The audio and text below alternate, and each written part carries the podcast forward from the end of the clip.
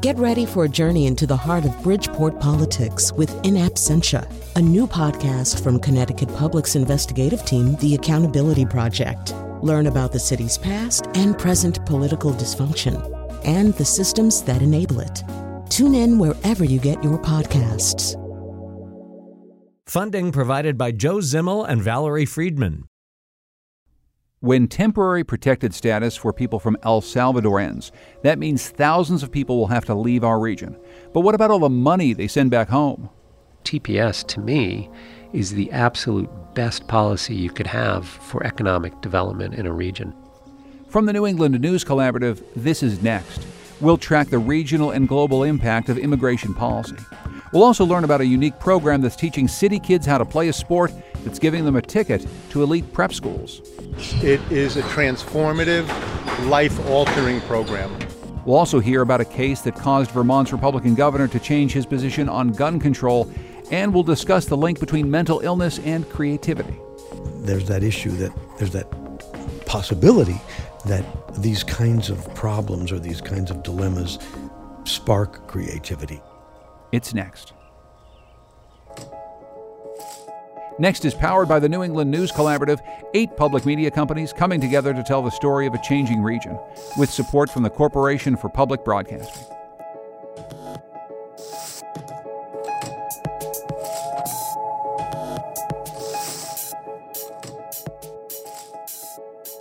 I'm John Dankosky. Thanks for joining us. More than 7,000 Salvadorans living in Massachusetts and Connecticut with temporary immigration status face potential deportation next year when the humanitarian program called TPS, allowing them to live in this country, expires. Connecticut Public Radio's Diane Orson reports on two state residents who must decide whether to return to El Salvador or prepare to become untraceable. Sitting in his tidy apartment in Bridgeport, 38 year old Jose Zavala describes crossing the U.S. border in 2001 when a major earthquake hit El Salvador. The disaster allowed him to receive legal protection known as Temporary Protected Status, or TPS. He came to Connecticut and began a job at a car wash where he's worked for 17 years. He got married and took a second job at night cleaning office buildings. Zavala's nine and six year old daughters play quietly nearby, but they're listening in on the grown up conversation. When I had my first daughter, I thought, this is it. I'm here to stay, and this is going to be their country. This is where they're going to be growing up. Now the family's future is unclear. The Trump administration plans to terminate TPS for El Salvador and six other nations. TPS is granted to foreign born nationals when extraordinary circumstances like environmental disasters or armed conflict make it unsafe for them to return to their native countries. Zavala says he might go back, but he might not. If I don't have TPS, I might have to live a life of hiding however I could. I don't know. The worry is mostly for my daughters. Sometimes my wife will say that I might have to go back to El Salvador, and my oldest, Lisette, she says she doesn't want me to leave. Zavala's wife is undocumented and does not have TPS protection. She spoke to WNPR on the condition that we not use her name. Yes, it's sad because we've had so many years together, had our daughters and raised them, and now we're facing the prospect of him having to go back. It's ugly. It's sad. It makes you sad to know this. And worried. U.S. officials say conditions that originally led to El Salvador's TPS designation no longer exist. But previous administrations extended TPS for other reasons as well. They determined that poverty and gang violence made it almost impossible for the small Central American nation to safely reabsorb 200,000 Salvadoran TPS holders from the U.S. El Salvador has one of the highest homicide rates in the world, and the State Department has warned U.S. citizens to reconsider going there. Another longtime Salvadoran TPS holder from Bridgeport, Juan Mejia, says he's anxious. Imagine, I've lived here feeling protected, and suddenly all that protection is taken away. I feel uncovered. I feel like I've lost what I had for all this time. TPS has allowed Mejia to work legally in the U.S. since 2001. He's a gas station attendant during the day and a part time janitor at night. My life would change drastically if I became undocumented. I might not be able to hold the jobs I have now because I'd have to show my documents. I wouldn't be able to have a bank account because the first thing that they asked me when I opened it was for my social security number. Getting car insurance would be impossible. So would renting an apartment. According to the Center for Migration Studies, 88% of Salvadoran TPS holders work in the U.S. labor force. Many, like Mejia, support their families back in El Salvador by sending remittances. Glenn Formica, an immigration lawyer in New Haven, describes temporary protected status as a hugely important foreign policy device. When you have remittances, Western Union sends it right to the person who's trying to rebuild their house. And it costs the United States taxpayer almost nothing because the person who now has a temporary work authorization, he's asking the United States government for an opportunity to work. So for the people that view that, you know, there should never be a government handout, TPS to me is the absolute best policy you could have for economic development in a region. Formica says most TPS holders who had other ways to gain legal status have already elected for them. So, with TPS ending and no comprehensive immigration solution in sight, families like the Zavalas face a tough choice. They could be torn apart, or the TPS holder can prepare for life as an undocumented immigrant under a constant threat of deportation. Zavala's wife says hers is by no means the only family in Connecticut confronting this choice. Sí, mucha familia. Lots of families. Many here in Bridgeport in the same situation. Lots of families. Muchas familias, sí. For the New England News Collaborative, I'm Diane Orson. If the people we just heard from are forced to go back to El Salvador, many of them will go through a government reentry center. WBUR's Shannon Dooling was recently in El Salvador and visited the processing center known as La Chacra.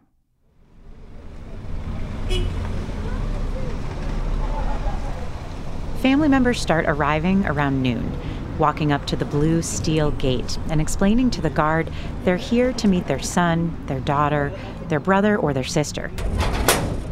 This is La Chacra, roughly translated to the farm or the grange. It's the government run center in San Salvador, where people deported from U.S. federal immigration detention are processed back into El Salvador. Up to three flights from the U.S. arrive in San Salvador each week, with as many as 135 people on each flight. The day we visit, there are 50 deportees arriving mostly men between the ages of 20 and 30. During the flight from the U.S., they've been shackled at the hands, waist, and feet. They're unshackled when they land in El Salvador and taken by bus to La Chacra. They file off the buses one by one and head inside down a narrow hallway with a few sinks. Some of the men wash their hands and their faces.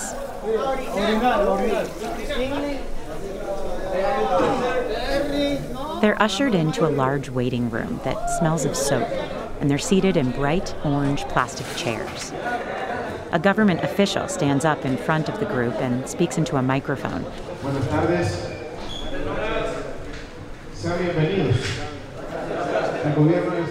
Good afternoon and welcome from the government of El Salvador. Everyone is assigned a number, like you'd get at the DMV or the deli, and waits their turn for an interview with an immigration agent. So, right now, the recently arrived deportees are sitting in the waiting room, and you'll hear their names being shouted out, and basically, they're receiving bags full of their items that they had when they were detained, when they were in ICE custody in the United States. So, um, some of them have paper bags, some of them have mesh bags with flip flops and toilet paper and other sort of essentials. Oh, and you know what? I'm just seeing everyone putting their belts back on. Their belts would have been taken away from them when they were in ICE custody. Hey, ¿qué onda? Hey, dígale a mi a Miguel que ya estoy aquí en El Salvador que si van a venir a recoger sí o no, porfa no. There's a counter where people can walk up and ask to use a phone, um, so they can call their family or call someone who's might be able to come and pick them up. Si me van a venir a recoger, aquí estoy ya en El Salvador yo. No, estoy ¿Cómo se llama? We're listening to one conversation right now, and a, a young man is uh, trying to explain to someone where he is, but he, he didn't know the address. He actually didn't even know if he was in San Salvador or what part of the country he was in. Espérame, la Dirección General Detención. Dirección. Dirección. Detención. Detención. Al migrante. Del inmigrante, dice. Colonia Quillones, La Chacra. Colonia Quillones. La Chacra. La Chácara, dicen aquí, tío. So he had to ask um, one of the employees here uh, for the address so that he could tell the person on the phone where he is. ¿Cómo se siente? Claro, no, todo nuevo, miro. Uy, no, yo siento bien raro. De verdad que ni, no siento, aquí no me gusta. 20 year old Jose Fuentes is back in El Salvador for the first time in six years.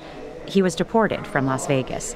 He says it's weird to be here. Everything feels strange, and he doesn't like it here. Por la situación que en el país de uno, pues así como está peligroso, pues no se puede vivir en su país uno y pues. Fuentes says it's dangerous here. He left when he was 14 after being pressured to join a gang. The family waiting room is in a separate building behind tinted glass. We walk by and see a young man waiting outside wearing a blue and white El Salvador soccer jersey. He says he was living in Boston before he was deported. His mother steps out of the waiting room and they share a hug. The 21 year old places his hand on his mother's back while she cries with her head buried in his shoulder. They walk out through the blue steel gate together and start the four hour drive back home. For the New England News Collaborative, I'm Shannon Dooling in Boston. You can see photos of that reporting trip from WBUR's Jesse Costa on our website, nextnewengland.org. We also have links to several stories from our Facing Change series there.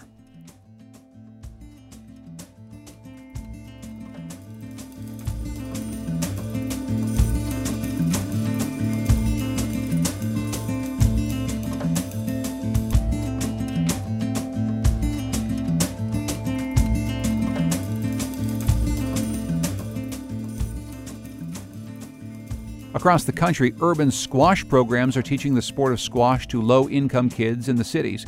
There's also academic tutoring mixed in with the ultimate goal of getting students to college. Hartford, Connecticut's urban squash program started in 2014, and the first recruits are just entering high school. Connecticut Public Radio's Vanessa De La Torre has more on how Capital Squash is already making an impact. Four years ago, the nonprofit Capital Squash started bringing neighborhood kids to the squash courts at Trinity College in Hartford. They start off having never seen a squash court before, and by the time they've moved on, they're they're really competent squash players. That's Paul Assaiante. He's kind of a big deal.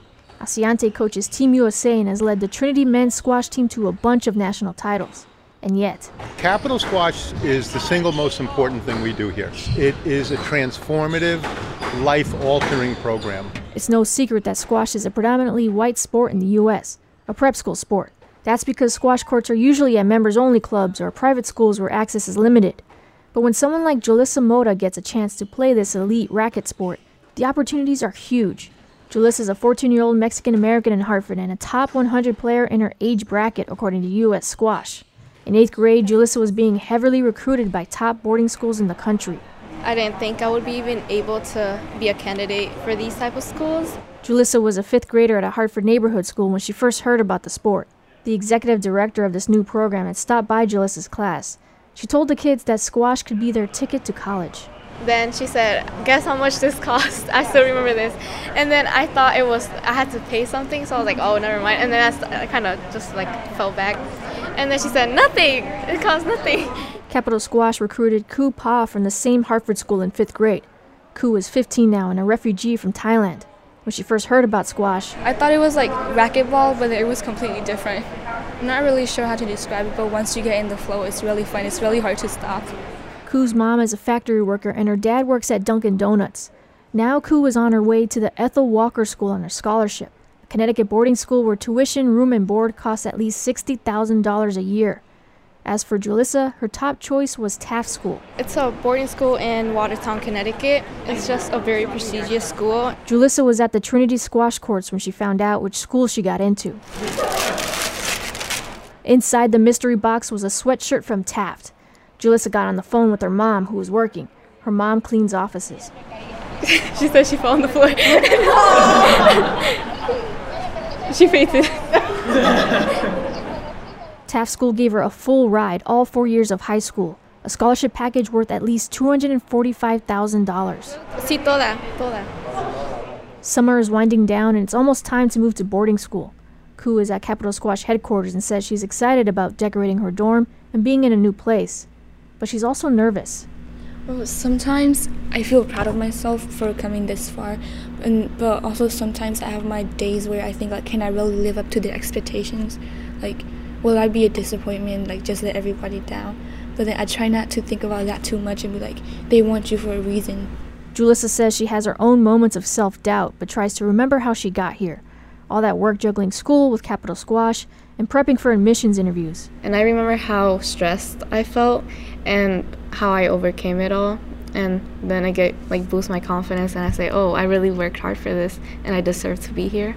Capital Squash is helping the girls move into their dorms. The program says it plans to follow all of its students through high school and college, while also accepting new kids in the pipeline. Tryouts are coming up to add to the 43 students now in the program. For the New England News Collaborative, I'm Vanessa De La Torre. Coming up, we'll hear about the case that caused Vermont's Republican governor to change his position on gun control. It's next.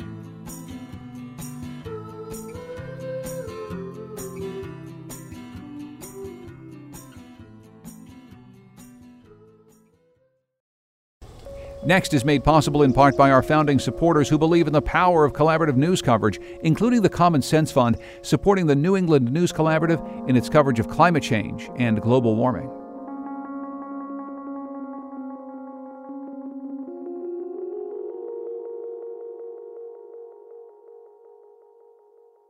Back in February, the day after the school shooting in Parkland, Florida, an 18 year old named Jack Sawyer was arrested in Vermont for allegedly planning a similar attack.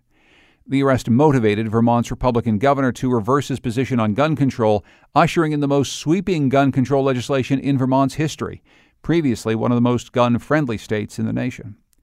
But at the same time, the case against the young man fell apart. Vermont Public Radio's new podcast, Jolted, is a five part podcast about a school shooting that didn't happen, the line between thought and crime, and a Republican governor in a rural state who changed his mind about gun laws. In the first episode, we'll hear about how police found out about Jack Sawyer's plot and how they decided to arrest him. We'll hear from co hosts Nina Keck and Liam Elder Connors, both reporters for VPR. It's late morning on Tuesday, February 13th in Rutland, Vermont. An 18 year old named Jack Sawyer walks into Dick's Sporting Goods and heads to the back corner of the store. On the wall, more than 150 guns are lined up parade style between displays of kids' hockey skates and plastic deer decoys. Jack hands over his Vermont driver's license, fills out a 4473 firearms transaction form, and just after 11 that morning, walks out with a pump action Maverick 88 shotgun and four boxes of ammunition. The next day is Valentine's Day, and 1,500 miles away in a town called Parkland, Florida, a 19 year old former student shoots and kills 17 of his classmates and teachers. You probably remember. Now to a developing story that we're tracking in firing. Those who could ran, hiding in classrooms, Florida, even closets. This took place in Parkland, Florida, at Douglas High School. Meanwhile, here in Vermont, Jack Sawyer target shoots with the shotgun he bought the day before. Now he can cross the gun off the shopping list he keeps in a college ruled spiral bound notebook. On the cover of that notebook, Jack has taped a title The Journal of an Active Shooter. It's printed in a decorative curlicue font. At the bottom, he's taped his name, written in marker Jack S. Inside the journal, in scrawling handwriting, Jack describes his plan to shoot up his former high school. We know this because the journal was later made public as part of the state's evidence against Jack. In the journal, his entries include statements like, quote, the biggest thing I'm trying to figure out right now is how I can get as far as I can into the shooting before cops bust me first and shoot me dead. End quote. It's entries like this and a startling confession that would land Jack in jail, staring down a possible life sentence His case would catapult the state into a debate about where free speech ends and a mass killing begins. This is a story about a young man who had plans to shoot up his former high school. He told detectives that he had been reading uh, books on the Columbine shooting. Plans that were foiled by a teenager. I know I need to tell someone, like, immediately.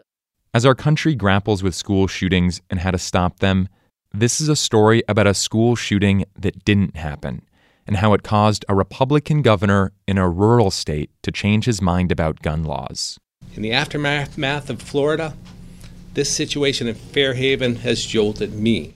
It's a story about the decisions people had to make. So, is it your position that no crime was committed here at all? And about how sometimes when something happens close to home, I had to do some reflecting, some soul searching myself. Things change. Sign those bills! Sign those bills! It's Friday, February 16th, three days after Jack Sawyer bought that shotgun at Dick's, and two days after Parkland. I'm in a conference room across from the governor's office, waiting for a briefing from state officials. Uh, good afternoon, everyone. Tom Anderson, I'm Commissioner of Public Safety. Uh, this has been a very sad, disturbing, and tragic week for the United States and Vermont. That morning, I'd gotten a press release saying police had arrested an 18 year old for threatening, quote, to cause mass casualties at a high school in Fairhaven, Vermont. It's the first time I hear about Jack Sawyer. Honestly, I figured he'd made a bad joke about shooting up a high school. Police are probably dotting their I's and crossing their T's because Parkland is so fresh on everyone's mind. In Florida, 17 families have been forever changed, a school has been forever changed, and a community has been forever changed. Some TV stations are taking the press conference live. A handful of state officials are just a few feet in front of me. I hope I'm not blocking the cameras. In Vermont, the Fairhaven Police and the Vermont State Police yesterday arrested an 18 year old who was aiming to cause the same type of horror and mayhem uh, in Fairhaven. Then, a major with the Vermont State Police takes the podium. Uh, good afternoon. Um, Glenn Hall, I'm the major of the Criminal Division. Slowly, methodically, the major lays out what Jack Sawyer told police. He told detectives that he was planning um, from a couple of years ago to shoot up Fairhaven High School. He told detectives he did buy a shotgun the previous day. Jack told detectives he'd come back to Vermont to carry out the shooting, although Jack said he hadn't thought about the plan for at least a week. He detailed specific plans as to how he was going to carry out the shooting. He said he would have carried out the shooting, but wasn't sure when. And even with law enforcement intervention, he would carry it out uh, when he had the opportunity. The room is unnaturally still. As the major recounts details, I feel like I can't keep up. I glance around at the other reporters. We conducted a search of his vehicle, and detectives. The major continues to recite statements from Jack's confession. He says when detectives searched Jack's car, they found the shotgun he purchased at Dick's, 12 gauge ammunition, a journal that Jack Sawyer admitted was his. That journal was titled The Journal of an Active Shooter. That's the notebook that would become essential evidence in the case against him. We recovered books on Columbine, a digital camera, a gas mask, a video recorder, and thumb drives. Jack Sawyer is held without bail and charged with four felonies. The charges on the affidavit are attempted aggravated murder, attempted first degree murder, and attempted aggravated assault with a deadly weapon. These are some serious charges. If he's convicted, Jack could be sentenced to life in prison without parole.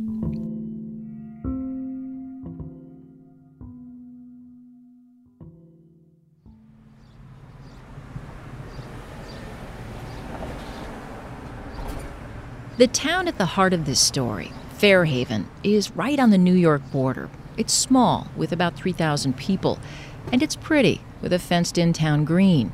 There's a tall, white New England style church at one end, across from a Dollar General store.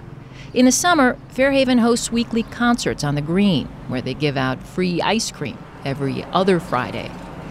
The town calls itself the Slate Center of the Nation, thanks to a quarry which has been mined by the same company for more than 150 years. Not surprisingly, the high school sports teams are called the Slaters. Even before Jack Sawyer's arrest, some folks in town might have recognized his name. That's because back in 2016, Jack had made people at school nervous, posting threatening things on Facebook and writing a research paper on Columbine. That spring, Jack dropped out of school. And not long after that, his parents sent him to an expensive school for troubled teens in Maine. He spent more than a year there. Fairhaven Police Chief William Humphreys says people start paying attention to Jack when he comes back to Vermont.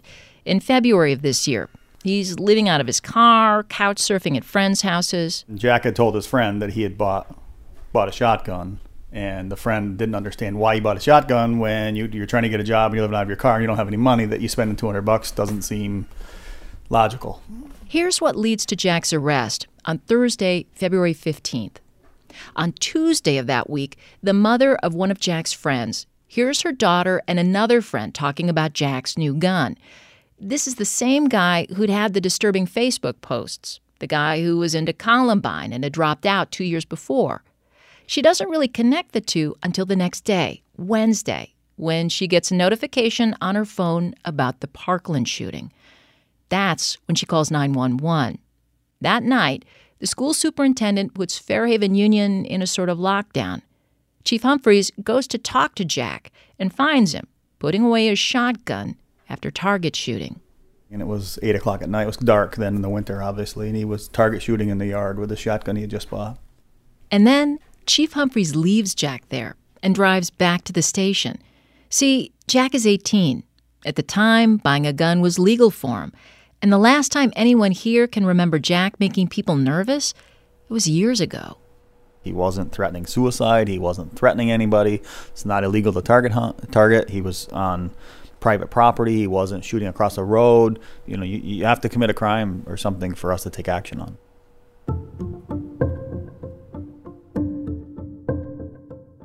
The next morning, a Thursday, Fairhaven Union High School starts more or less as usual. We had a we had a school to run, so. But after the school lockdown the night before, Fairhaven's principal Jason Rasco says students and teachers are nervous. I'm going around just to make sure I'm out and about. We have a kind of a, what we call I call it an intel, if you will. You know, like the number of uh, the chief the chiefs were here. The school superintendent and Chief Humphreys arrived to huddle with Principal Rasco. Here's Humphreys. We were kind of formulating, okay, this is the information we know. This is what we're going to put out to the school to try to to try to be transparent and try to explain what why we rerouted the buses the night before. They send an email to parents to basically say, yes, we are aware people are nervous, but we believe the threat is not credible. The superintendent has just finished sending the email when Humphreys discovers he got it wrong. The threat is credible. Dispatch called me and they said, "Hey, I have a Dutchess County um, Sheriff's Office would, officer would like to speak to you on the phone." Dutchess County is in New York State. Okay. Three hours south. So I had him put it through to my cell phone. I get on the phone. He immediately asked me, "Hey, um, do you know a Jack Sawyer?" Like, yeah. I say we're actually working a case right now where his where his name came up. Well, I have some text message that you really need to look at. I think the color went out of my face. I went white, like, ooh, wait a minute, this is not good. At this point, Principal Rasco, who'd left to check on students, rushes back to his office. People's faces are gunk. The text messages had been handed over by a 17 year old in upstate New York, and her actions would alter the course of history here in Vermont. Her name is Angela McDevitt. She'd met Jack at the Therapeutic High School in Maine.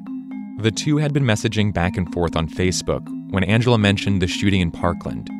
Jack's response stunned her. He called the Parkland shooting, quote, fantastic. He said he 100% supported it. I was so in shock. Like, I was just like, you can't say that, like, people are dead. We'll talk more with Angela in a future episode. By the end of the day on Thursday, February 15th, Jack Sawyer was charged with attempted murder and held without bail in a local jail.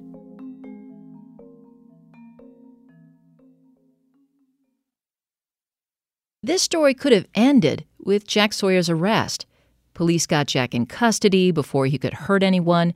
Fairhaven, Vermont did not join Parkland, Florida, or Santa Fe, Texas, or any of the two dozen or so schools that have been in the national headlines for school shootings in 2018.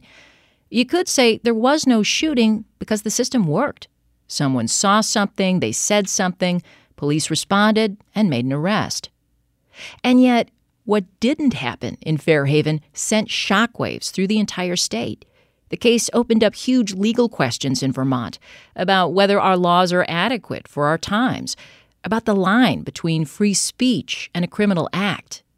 And it set in motion something truly unforeseeable in this rural state. It's eight and a half weeks after Jack Sawyer was arrested. Vermont's Republican governor walks onto the steps of the State House building in Montpelier and surveys the people packed on the big lawn.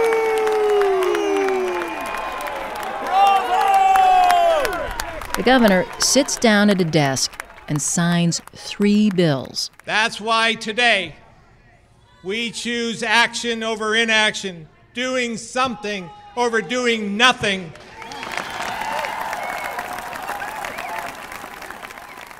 Under the new law, most Vermonters have to be 21 to buy a gun. Bump stocks and large capacity magazines are banned. Most private sales need a background check.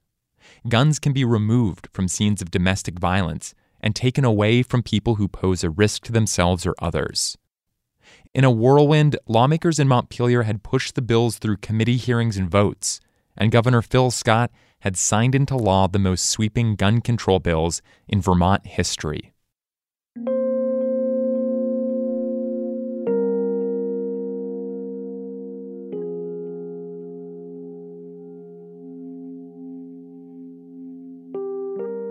According to the Washington Post, since the shooting at Columbine in 1999, more than 187,000 students have experienced a school shooting.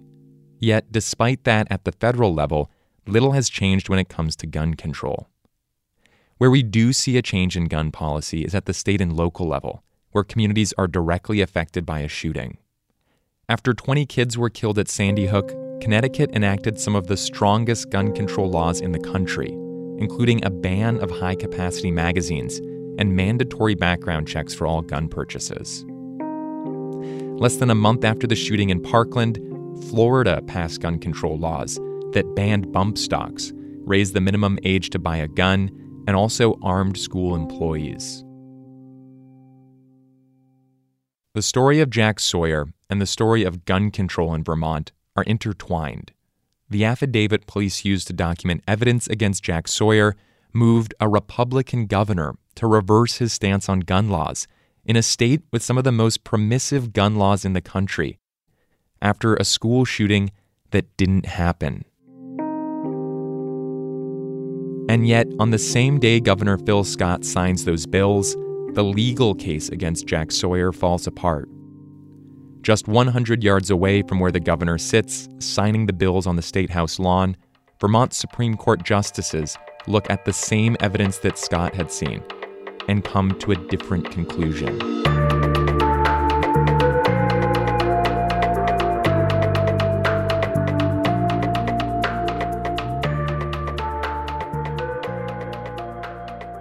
That's Liam Elder Connors from VPR's new podcast, Jolted.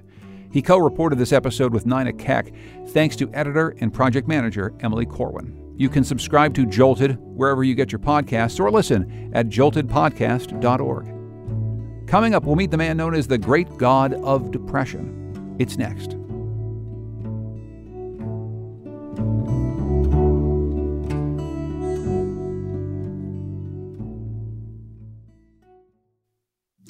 Next is made possible in part by our founding supporters who believe in the power of collaborative news coverage, including the John Merck Fund, supporting the New England News Collaborative in its coverage of climate and clean energy.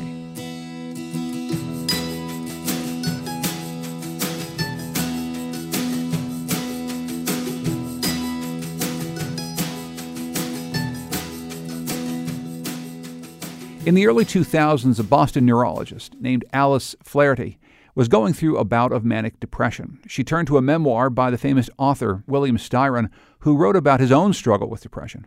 Within a few years, Styron would fall into another depression, show up at Flaherty's office, and beg her for help. Their story is explored in a new podcast out of Showcase at Radiotopia called The Great God of Depression. Karen Brown co produced the podcast along with Pagan Kennedy. She's also a senior reporter at NEPR, and she joins us now. Karen, welcome to Next. Thanks for joining us. Thank you for having me. Why do you refer to William Styron as the great god of depression? That's actually a term that his doctor, Alice Flaherty, gave to him because he became so well known as the person who made it okay to be depressed. He wrote this very famous memoir, Darkness Visible, um, that actually became sort of required reading for a lot of psychologists and psychiatrists. So when Alice Flaherty, before she even met him, before she even became his doctor, when she thought of him, he just sort of had this aura as being the great god of depression. And we just thought that would make a great title for the podcast. T- tell, tell me more about his life and what led him to write this memoir, what, what it meant to people like Alice. Well, he had a pretty successful literary life up until middle age late middle age, even, he wrote Sophie's Choice. A lot of people know him for that book, and he wrote several other well received novels. And he led a very glamorous life, knew a lot of very important um, authors, actors, politicians. And then, after this very successful life, he found himself in a deep, deep depression, clinical depression that he didn't see coming. He didn't know much about it. And he managed to bring himself out of that depression with the help of his family, with the help of um, some doctors. And it was after that that he realized, you know, if someone like me who has this much success and has this many resources can fall so deeply into a depression and not really know what it was when it was coming on, I need to tell the world. Um, and there were a few reasons that he decided to write this memoir, one of them just being how much misconceptions he thought there were out there about what it means to be depressed and about suicide because he was deeply suicidal. Um, and he decided it was time to write a memoir and to really out himself so that it would be okay for other people to admit they had depression. Today, we think about depression in terms of it being an illness, that it's not something to be ashamed of. I think a lot of the time we, we think of it that way, but that was much less common before he wrote his memoir. I want to play a clip of the podcast from the third episode where Styron discusses what he thought a second bout of depression after his, his first recovery might mean. Yes. My question was also about Darkness Visible, which I read in one great um, horrified exhale, inhale. um, do you worry about becoming depressed again? I think anyone who's suffered massive clinical depression is to some extent worried. This is author William Styron speaking in 1997 to an audience in New York. Seven years before, he'd published the best selling memoir, Darkness Visible, about how he had defeated depression. One of the things that I think destroys people rapidly when they suffer clinical depression is the fact that it's the first time it's ever happened to them. And it's so cataclysmically ghastly that, that they're taken unawares. If it were to happen to me again, at least I would know what I'm facing, and that would be an advantage already. Thank you. After this, though, uh, William Styron did relapse into depression. Was he right? Was it easier to deal with the second time, knowing what he knew? You know, we of course never talked to him directly, but from what we've heard from his family and from interviews that he did at the time, he still suffered very greatly from that second depression. And in some ways, I think he may have suffered longer from that second depression. But he did know what was coming and he did know sort of how to get help. His family knew what they were dealing with and they knew, you know, how to try and get him help. So, in a sense, there was somewhat of an advantage. I think the particularly sad part about this relapse for William Styron was that he had written this memoir about recovering from depression. And he had become sort of an icon of recovery and he had given hope to a lot of people that you know you can beat this thing. And then he felt tremendous guilt when he had a relapse which really isn't fair. You know this is an illness and sometimes you have a relapse. But it sort of added to the pain that he experienced so, this is where the other subject of your podcast comes in neurologist Alice Flaherty. Tell us a bit, Karen, about why Alice was uniquely suited to treating William Styron. Well, she herself had gone through some serious bouts of mental illness before she even met William Styron. That's what led her to the memoir to begin with. she's still around. She's still practicing. She's a very smart, very empathetic, and very literary doctor. She herself wrote a memoir. We're going to be listening to another clip that describes a little bit about what went into her memoir and, and what she had experienced herself. I would get to work and I'd say, well, now I'm going to do some science. And instead, I would just start writing more on the computer. I tried, you know, at one point, writing on my arm. Um, I would write on toilet paper in the bathroom. That was also very difficult. So then I would try and make sure I had some uh, paper towel with me because that was easier to write on. This malady, the too much writing, had a name hypergraphia. It's a rare condition that affects people with epilepsy and schizophrenia, and sometimes people with psychosis. In Alice's case, the urge to write was accompanied by her need to devour books and scientific articles. Day and night, she either spewed out her own sentences or gobbled up other people's books. She had gone word mad. Robots and think I'm already dead, so why would I kill myself? I would have these pressured thoughts all the time. There were so many thoughts in my head. Very much the ideas would feel like they came into me from the outside. And I also didn't trust my memory. I felt like I had to write them down because they were coming so fast and they would slip away. So I have pages and pages of these half thoughts because I had to just write them down, but 99% of them were just garbage.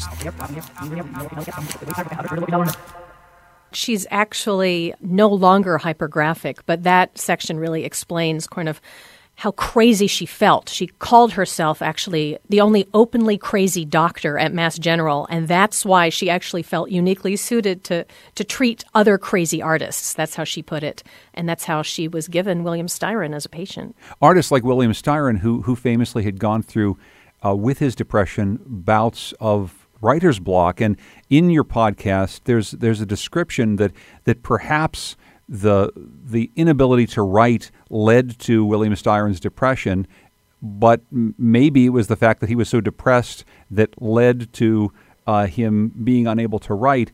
And and this gets tied up in Alice's own ideas about how depression and creativity are linked. And I, I guess I'm just wondering what, what you learned about those linkages, Karen, through this, because that's been one of the great mysteries of creative people throughout throughout time is is how how madness, so called, is linked to people's ability to create great things. Yeah, I wish I could say that we came up with the one conclusion about the the connection between madness and creativity. Um, what I found was that that question of what is it in the brain that e- either makes you want to create so much that you feel overpowered by it or that shuts your brain down and that brings on depression and which came first, madness or depression, writer's block or depression. Those are the questions that both William Styron and Alice Flaherty found fascinating in their own minds and this sort of collaboration that they had to pursue those those questions and answers really contributed to a very successful doctor patient relationship. Whether they actually came up with the answer, I think they're probably still trying to find that answer. I want to play another clip from a bonus episode of this podcast that you hosted, and you talked with the actor Tony Shalhoub. He's famous for his role in the television show Monk. Let, let's first of all listen because he talks about this this very topic. There's that issue that there's that possibility that these kinds of problems or these kinds of dilemmas spark creativity. And maybe this is not true in Styron's case, but some people don't want to lose that part of them that, that of which there is a piece of madness or a, a problem that they're trying to resolve. It's that, you know, the sand and the oyster that, you know, turns into something beautiful. What did you take away from your conversation with Tony Shalhoub, Karen? Well, um, he's actually just a very gracious, interesting man who is very good friends with Rose Styron, the widow of William Styron, which is why he agreed to to talk with us and to talk a little bit about mental illness, which he had experienced himself when he was younger. One thing he had in common with William Styron, he did not have that degree of depression himself, but as an actor, he represented this character, Adrian Monk, a, a obsessive compulsive detective who sort of had to carry the weight of this whole mental illness as he was representing it, at least, you know, as a fictional character. And it was very interesting to talk about just how important it is to express how difficult mental illness is and yet make it okay to to be mentally ill, that it's not a shame, and also to show the sort of the yin and yang that sometimes your madness, your mental illness, your pain is also what brings on a certain amount of genius, a certain amount of creativity. And, you know, in some cases, it's so painful that it, it's not worth it. In other cases, there is this piece of the pain that people don't want to lose because it comes along with other things that they really like. Hmm. I know that you worked for uh, quite a while on this podcast, and that many of the issues that you're talking about here are are unresolved. I think it's clear that mental illness is better understood by the public, and people with mental illness are treated much differently than they were when William Styron was first diagnosed back in the 1980s. But I can't help but notice that your podcast came out almost concurrent with the the death by suicide of a very famous author and, and cook, Anthony Bourdain, someone who's much beloved by many people across America and across the world. And much like some of what is discussed in the podcast, Karen, a lot of the reaction to Anthony Bourdain's death seemed to suggest that people didn't understand why someone with so much fame might do this. And and were even angry at him for, for cutting his life short. I, I guess I'm wondering if you feel like the, the stigma of mental illness and, and suicide has has changed all that much since that time. I think it has changed. I think certainly there's still stigma. I think there's much less. I think there's much less shame in admitting that you have depression. And I think William Styron probably gets a lot of credit for starting the understanding that depression is an illness and it's not a character flaw. But clearly, many, many people continue to experience it. I think one thing that Anthony Bourdain's suicide, also Kate Spade's suicide, was right around that same time. Yeah. Tells us that, that it really doesn't matter how glamorous your life is and how successful you are and how, you know, you may have the trappings of what we all think we want in life. This is, in fact, an illness that doesn't care about that. And my guess is that sometimes there probably is, especially among people who live in the public sphere, this sense that I shouldn't have this kind of depression or that I shouldn't feel this terrible. And maybe that does stop them from getting the help they need. Maybe there is this pressure that, you know, me of all people shouldn't be so weak. So clearly that must still go on. I mean, I really don't know what specifically happened in those two cases, but I think it does show that mental illness continues to transcend all degrees of, of people, success, so, socioeconomics, all mm. of that. Karen Brown is a senior reporter at New England Public Radio. She's co producer of the new podcast, The Great God of Depression, from Showcase at Radiotopia, and she co produced it with Pagan Kennedy. You can find a link to the full series on nextnewengland.org. Karen, thanks for joining us once again. I appreciate it. Thank you.